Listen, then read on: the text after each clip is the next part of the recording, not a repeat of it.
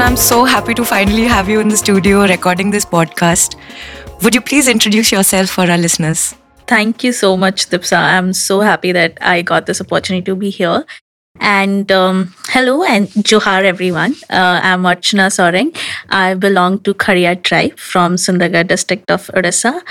I have been working with UN Secretary General as uh, his youth advisor on climate change, and I'm a former member of UN Secretary General's Youth Advisory Group on Climate Change from 2020 to 2023. I have been a researcher and working on rights of indigenous people, local communities, climate justice, and also in terms of rights of indigenous people. Well, when I have to introduce myself, there's this element of what I do and who I am. And that's why I uh, tend to have this reflection of, you know, who I am is something rooted with what I do. And um, there I would like to formally introduce myself is like my name is Archana Soreng, where the meaning of my surname, Soreng, means rock. And I'm here very much rock and still to advocate for indigenous people and climate action. What a beautiful introduction. There are so many feathers, and yet you choose that one beautiful beginning where you're explaining your surname. Wow. That is the start of our conversation. Uh, let us talk about a journey, the journey that you've had from the forests of Odisha to the cities of the world. Uh, journey is an intergenerational concept. Um, it starts off from my grandparents to my father and mother parents and to myself. Um, I come from a very small village from Sundargarh district, which is Balipos, which is my ancestral home of my father this brings me down that today, if I am here doing the work I am doing, is because of my grandparents and because of my parents. My grandfather has been a strong pioneer of community led forest protection practices.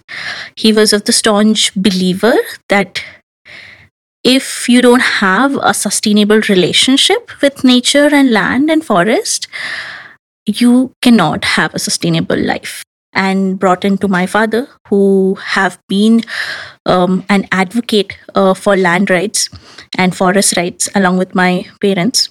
When I was growing up, when I was in class 10, after my you know schooling my both of my parents given the situation and the circumstances we are coming from it's like if you really want to contribute back to the community you have to enter into policy making and that particular sentence that particular advice has changed my life completely.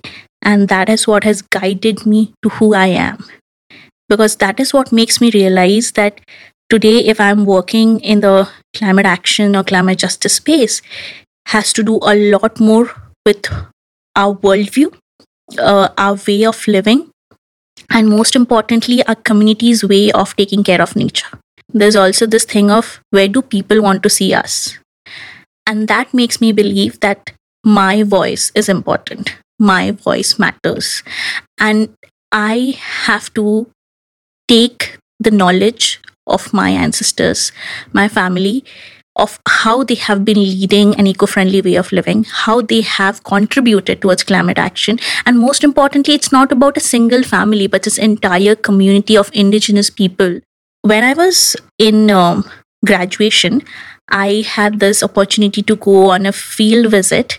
I had uh, gone to Chhattisgarh and I was like super excited because you get 48 hours to stay in a village. It's the first village visit and, you know, engaging in all of the spaces. And um, to my uh, surprise, admiration, and all of it, I saw that they were also eating in leaf plates. They were also making uh, these leaf plates, which happens in my family, also in our region, also. And uh, there was no concept of waste because it's like whatever peels of vegetables is there it's been eaten by the cattle so there was no kind of that waste pollution happening around because it was like a eaten by themselves and uh, also there is this element of which is i have seen it in my own village It's like my family used to eat the vegetables and dry it the outer uh, crust of those Mm-hmm. vegetables, which is used was like water bottles to go when they used Oh, to go for agriculture. So I didn't see the plastic bottles like these days now back then. And similarly, I saw these things also hanging in the households. Um, but at the same time, it was so sad to see and hear from them the element of displacement, the element of pollution. Uh, there's this element of human trafficking also there. And that is what made me realize that what issues they are facing in Chhattisgarh is also the issues which we are facing in Odisha. And that made me realize that what can be done to address these issues in a larger scale of across states. And that is when one of the key observation and learning was there. It has to be policy making. Because it's only when you are in policy making spaces, you will be able to work on issues in a widespread and that is also i think has been an important part of my journey. Is like i want to be in the policy making spaces. Along with to voice my opinion and perspective of my communities it's super important to make difference across states across regions. And at that point of time i also lost my father who has been really instrumental in my life when i was in masters. That made me realize that all of this knowledge all of this um, source of identity culture of my community will be lost if I don't go back to my village. And that is when I realized that our loved ones, our elders, will not be there with us for long. And we as young people need to go back to our communities and work for our communities and advocate for it because the crisis we are facing at this moment, climate crisis, is a global crisis. But it affects everyone differently. I mean, such a beautiful thought. I kept on getting this question the last four, five years that I've been in Odisha that uh, you studied in Geneva, you've worked in Delhi, what are you doing back home? And to explain why I've come back home to work in policy is so difficult. And I see you going through the same thing. The questions are similar, right, for you? And uh, the voices, you mentioned voices. And my question to you is do you see representation in policy spheres? Uh, so there's this uh, element of um, when I came back home, uh, when I was engaging and working as part of Vasundhara, uh, the first time I got um, participated uh, in the UN spaces was uh, UNCCD. Um, a conference of parties. UNCCD is like United Nations Convention on Combating Desertification, the Land Convention, and um, it was in 2019 when I participated, and that made me so sad uh, in the youth summit that I was the only tribal in that entire summit from across the country. And this just took me so back like, where are my people? And at that point of time, definitely I was like, it was a heartbreaking but also at this point of time there was this element of solidarity that i had so many other indigenous leaders youth leaders from different regions of africa and latin america. And that made me realize that i am not alone.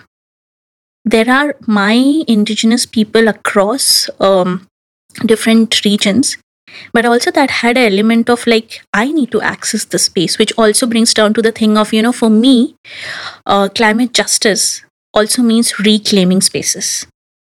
And that brings me to the fact that i have been in a lot of rooms where i'm the only one representing. And this makes me um, it's a bittersweet kind of thing that a there's a bit of happiness that i am been able to access the spaces which has been inaccessible for years.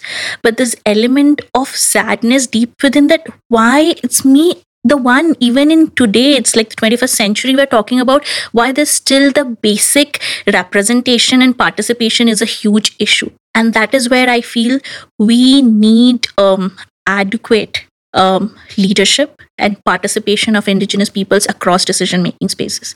I was the only one who was indigenous in a UN Secretary General's Youth Advisory Group on Climate Change. Uh, it was an honor uh, to represent indigenous um, Oh, wow. communities, Asia and India. But at the same time, I also feel that, you know, there's this element when we talk about decision making spaces is that we all are facing similar issues, different in degrees and kinds, but we all need nuances when it comes to policy making and implementation because that is where the challenges happens. That is where the problem happens. You can assume, you can, uh, you know, take one policy made from this region to that region without consulting the communities on ground, and that would lead to a blunder there because that is not the need. And that is why I feel we need not only representation in the policy making spaces in terms of you know finalizing of the policies but a curating of policies implementation of agent uh, policies and monitoring of policies as well You've already answered my question, but I'd like to ask you again. Um, you've traveled uh, around the globe by now. Uh, do you think India is keeping up with this international movement towards inclusivity? I think um, there's a huge potential of doing that but i feel there is way more that needs to be done and this brings me down to the perspective of ndcs of paris agreement i am Could you please explain NDC to Yes. our listeners? um, ndcs is the nationally determined contributors uh, which all the countries who are part of paris agreements um, are kind of writing as a commitment of what they will do in terms of addressing climate crisis. Even now after 5 years of paris agreement we have countries who do not have young people who do not have women incorporated in the ndc even articulated. And this is only for women and youth but there is a huge chunk of uh, countries who have not even mentioned the word indigenous peoples in their NDCs and forget about implementation. And this breaks my heart because if it is it has not made to those policy documents and commitment where will we have those implementation? And these again comes back to you know Dipsha it's about basics. Correct.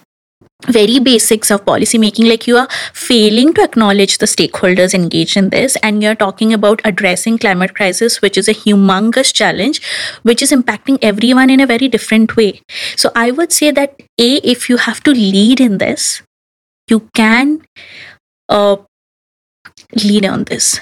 But that requires you to be a active listener observant and lead by actions which means that you have to have indigenous people tribal communities local communities young people and people those who are in margins in the policy uh, spaces in the policies acknowledging their issues recognizing their rights which also there's this um, thing you know uh, they are in the front lines but they are not in the front pages of the newspapers.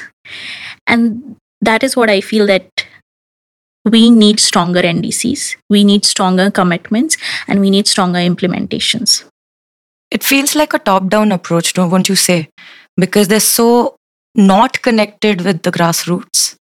Their perspectives when it comes to policy making is what they hear and see, which is level three, tier one, two, three. And it's just sad. Um, would you say COP is helping or no?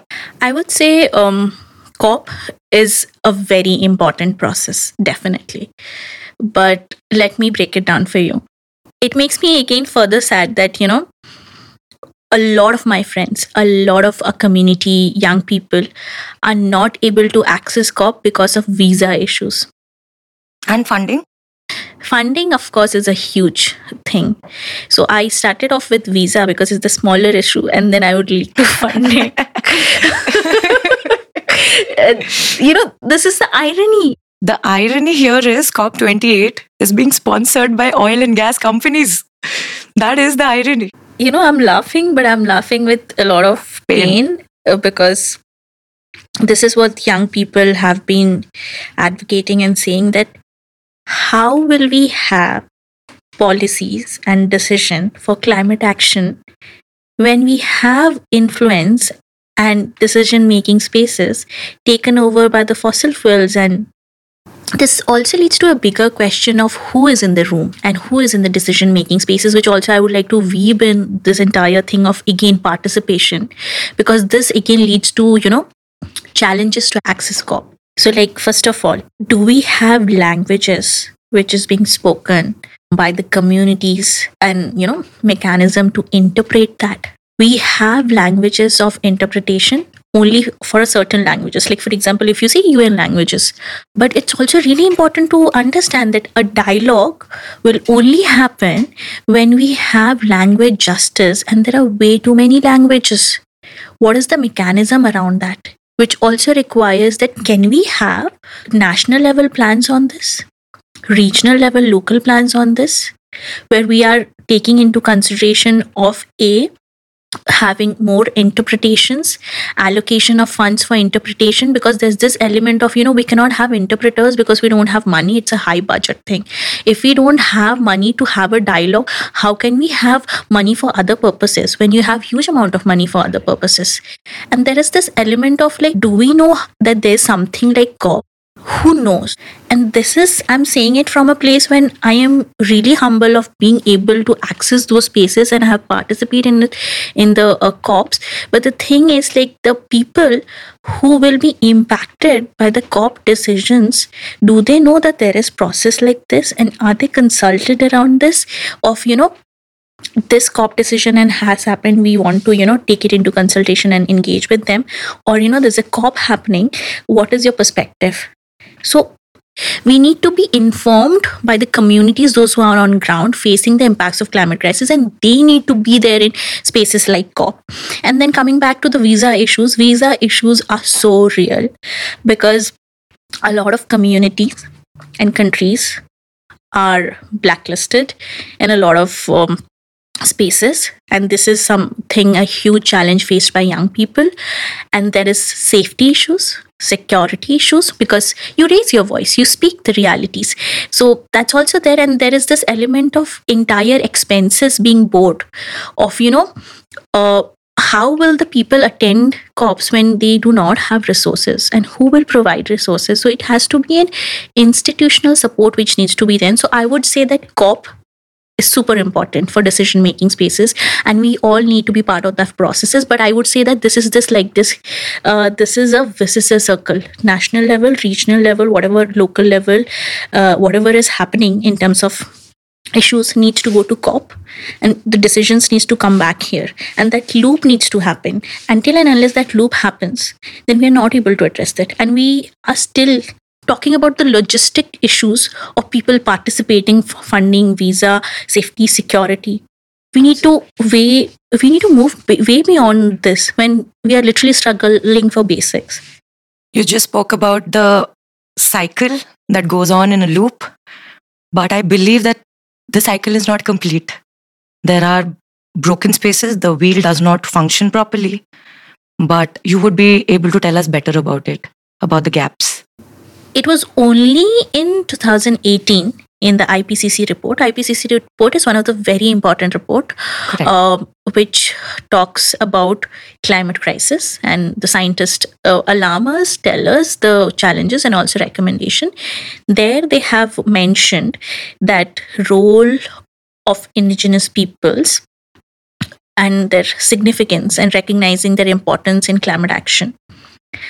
The second thing is like recognizing the rights um, over the land, forest, and territories is important, and also recognizing about emphasizing on supporting, promoting, and documentation of the traditional knowledge and practices. And that is also one of the key thing which has been advocated in COP is like, you know, it is important for climate action.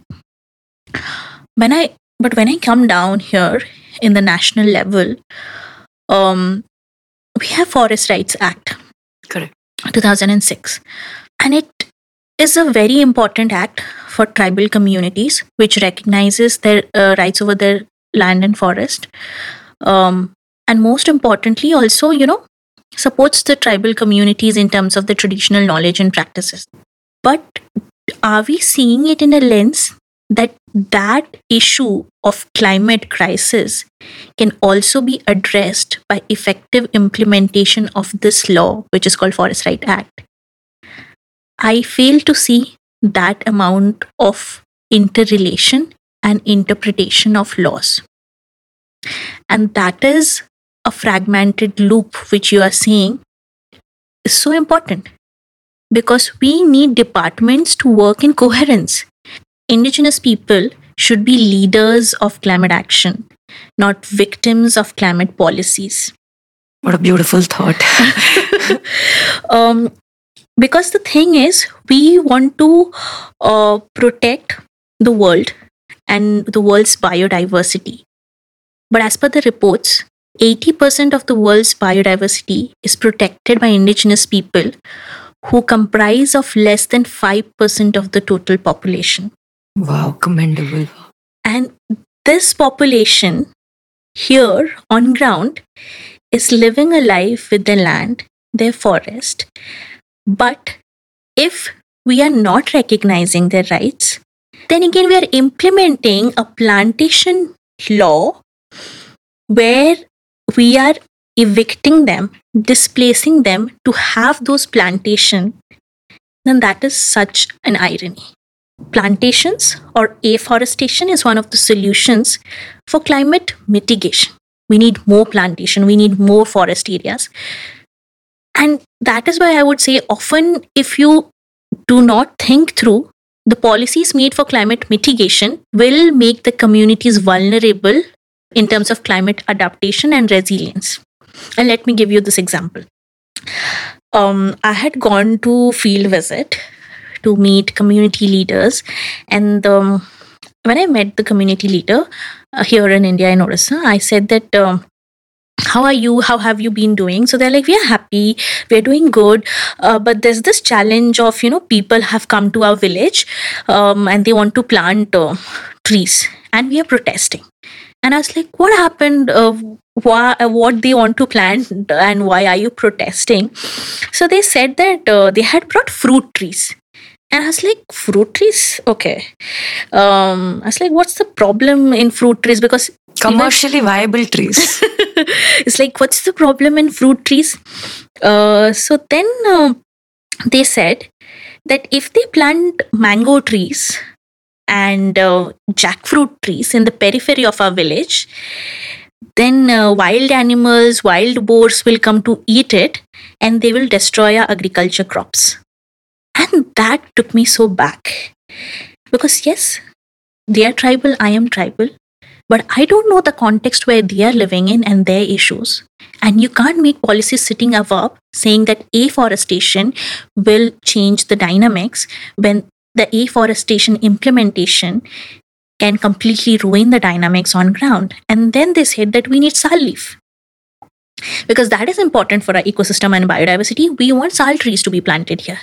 And this brings me from a lens of climate mitigation by, uh, you know, that plantation was happening. I'm, I'm tending to speak in Odia because this conversation has been in Odia. There's this thing of um, they if you see that these plantation drives is mostly pushed for climate mitigations and then if that would have happened those plantation then when they would have like you know um, rains in a unplanned way or you know um, not in a seasonal way then their crops is lost by the animals. And also they don't have anything to you know have in terms of food and livelihood because it is also lost in the uh, climate crisis. And this is so important to understand that policies needs to be informed and free prior informed consent of community needs to be taken and there's this another example which I would also like to give. Like we are talking a lot about loss and damage in the global dynamics. And this is something I have been reflecting a lot is that when we talk about loss and damage, there's this thing of what what looks to our eye and what doesn't looks to eye. Invisible barriers. Yeah. So like if you see um, in the coastal areas, we see the loss like loss of lives loss of households loss of cattle and shelters and all of it. But i come from a very forested place. There will not be the loss which you see it um, in the coastal, region. coastal regions. But that mere drop of rain itself is killing people as a slow death. Because that rain which is happening is uh, destroying the entire crop. And that because of that rain in a continuous fashion people have to migrate. And uh, people are in debt. And that burden falls on um, women because the women are the ones who are taking care of the household the agriculture because the men goes out.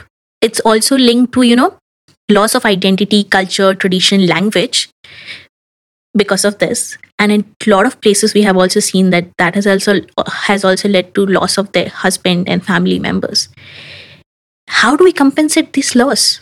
Or how do we see these laws when these are not acknowledged even?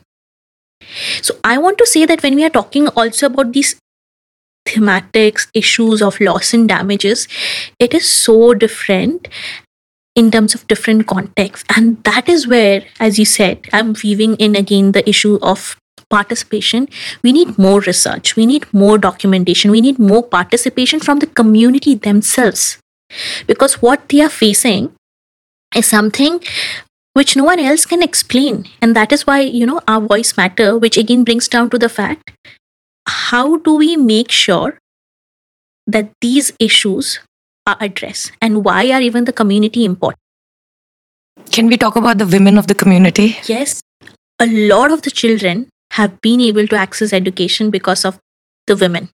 Forest based livelihood is one of the major source of income of tribal communities and who are the ones who are engaged in this it's the women Women for the win. we, we discussed the Siari festival. Would you like to tell our listeners about the Siari festival and Yes. the role of women there? Yes. So Siali festival is a festival celebrated by uh, women in Nayagarh. There was an incident when I had got an opportunity to speak to the women leader uh, of those communities, and they said uh, there was a time in their village in the forest when they had absolutely no Siali tree. I mean, like sal tree in their um, Wow. uh, When was this? This was, I think, almost like 40, 40 to 50 years back.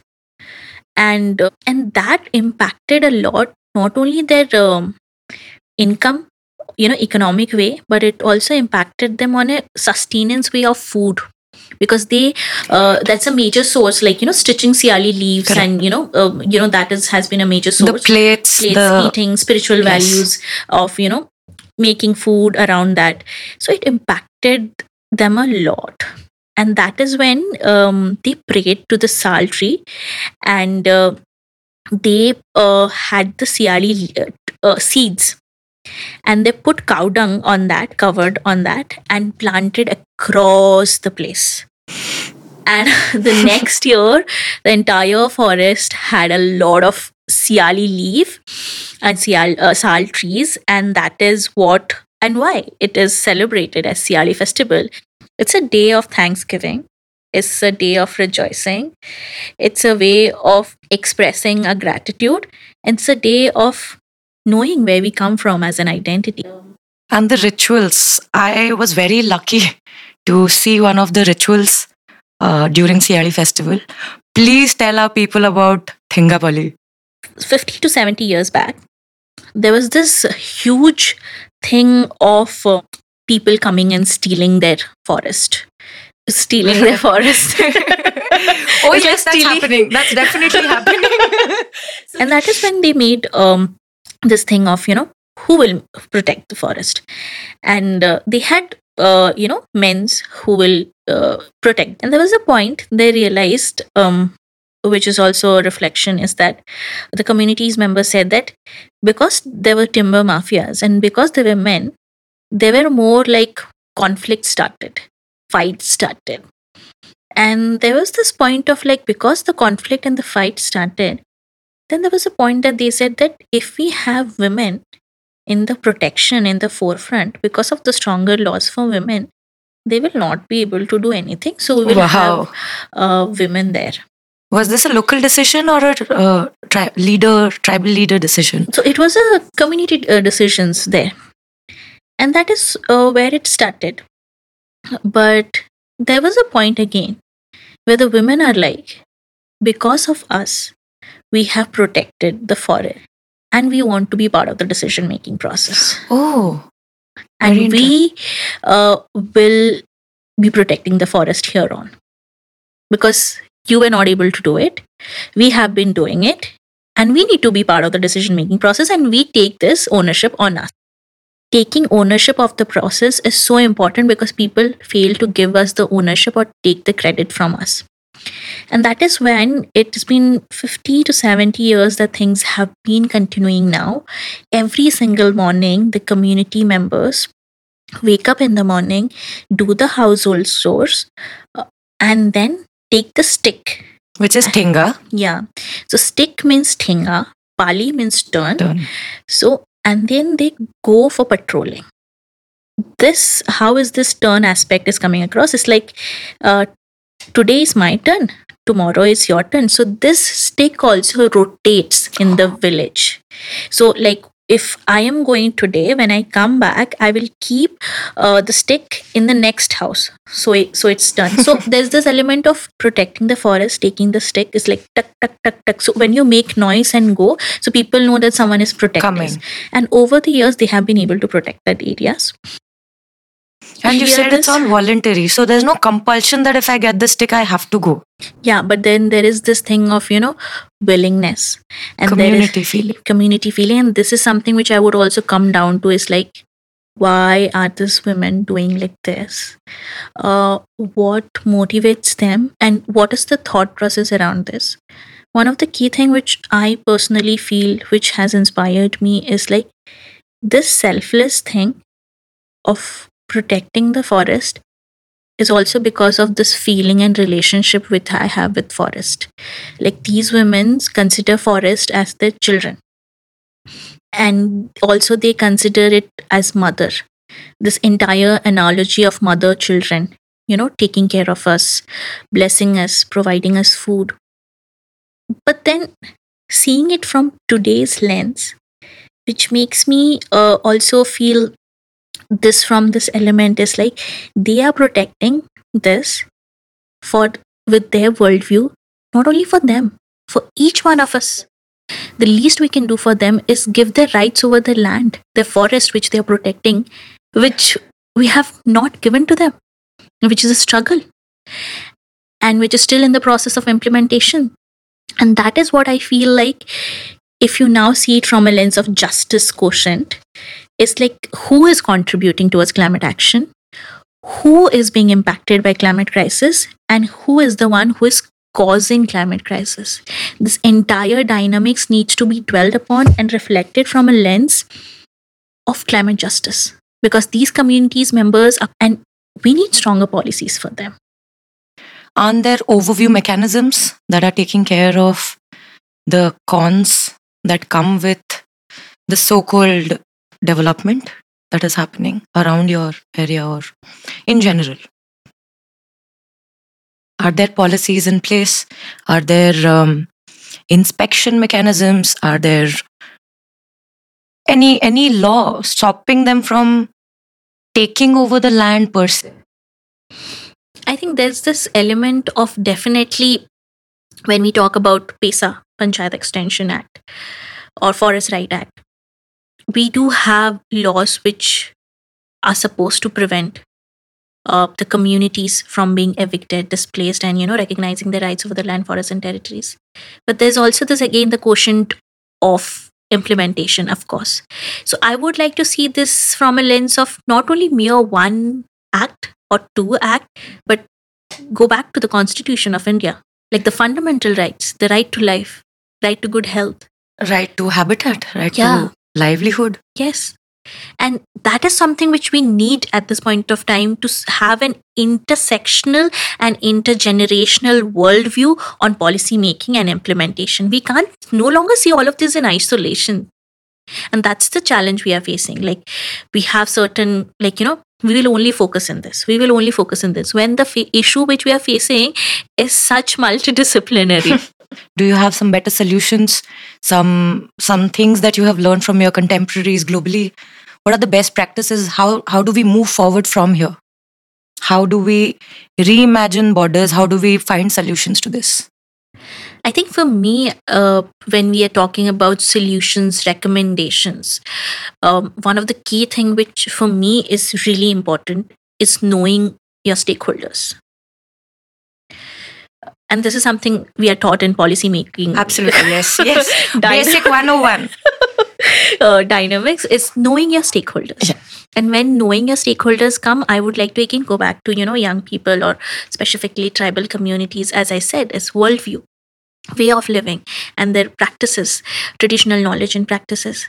So until and unless you have this awareness of how they function, what are the challenges, and what are the issues, and how they are contributing, you will not able to make policies which is um, ha- you know beneficial to them and beneficial for everyone which again brings like you know thing of intent without a efficient design is useless.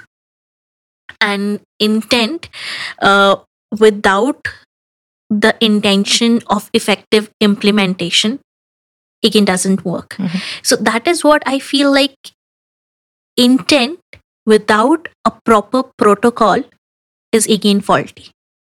That's what I would like to say that first. Free, prior, informed consent of indigenous people or tribal communities super important. I can't emphasize on this way more than this because this is the important thing. And it's also the thing is ki ask us. Pooch to lo. It's like let us know. Like uh, ask us. And there's this thing of you know allyship i would like to emphasize and focus is like i believe in allyship. I believe in solidarity. But i also acknowledge that you know how there has been appropriation how there has been mistrust around this. I feel there is really important to reimagine how solidarity will look. And for me solidarity is very sacred.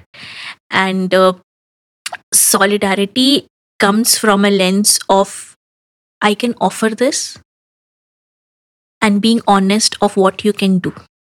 And we all are unique and we all can do that.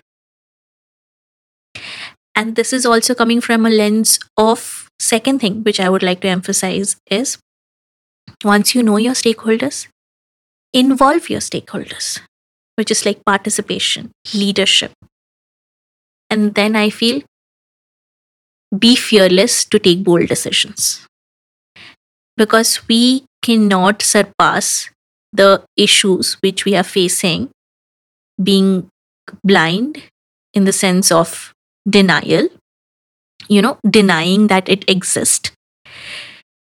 And that is really important when i say that you know the denial quotient of the issues we are facing because often that is not an issue for you because of your privilege but that is an issue for the communities on ground and that is an issue for each one of us. So we need to come out of our comfort zone while planning policies and working around that. On that note, thank you so much, Archana, for coming down today. You were hard to find, but I'm so happy that we could finally record uh, an episode with you. And I hope that you would come back again for a little more knowledge dissemination, if not to just spend time with us. Thank you so much, Dipsha. But now that you have been so sweet to me and you know giving me this platform, I would like to sing a song for you. oh, yippee! um, and I think this is uh, one of my favorite song. Uh, and this is the song. This is the first song which I learned from my grandmother. wow. Um, so this is again. I would like now that the ball is on my court. I would like to share that you know, um, embracing our identity as a tribal youth is very important for me because I feel like embracing our roots and being proud of it is super super important at this point of time.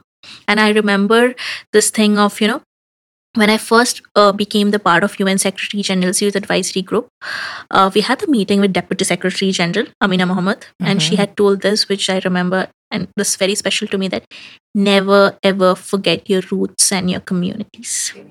And also, there's this thing when I met Secretary General, he had said that, you know, be fearless, speak your mind out. You're a rock, Archana.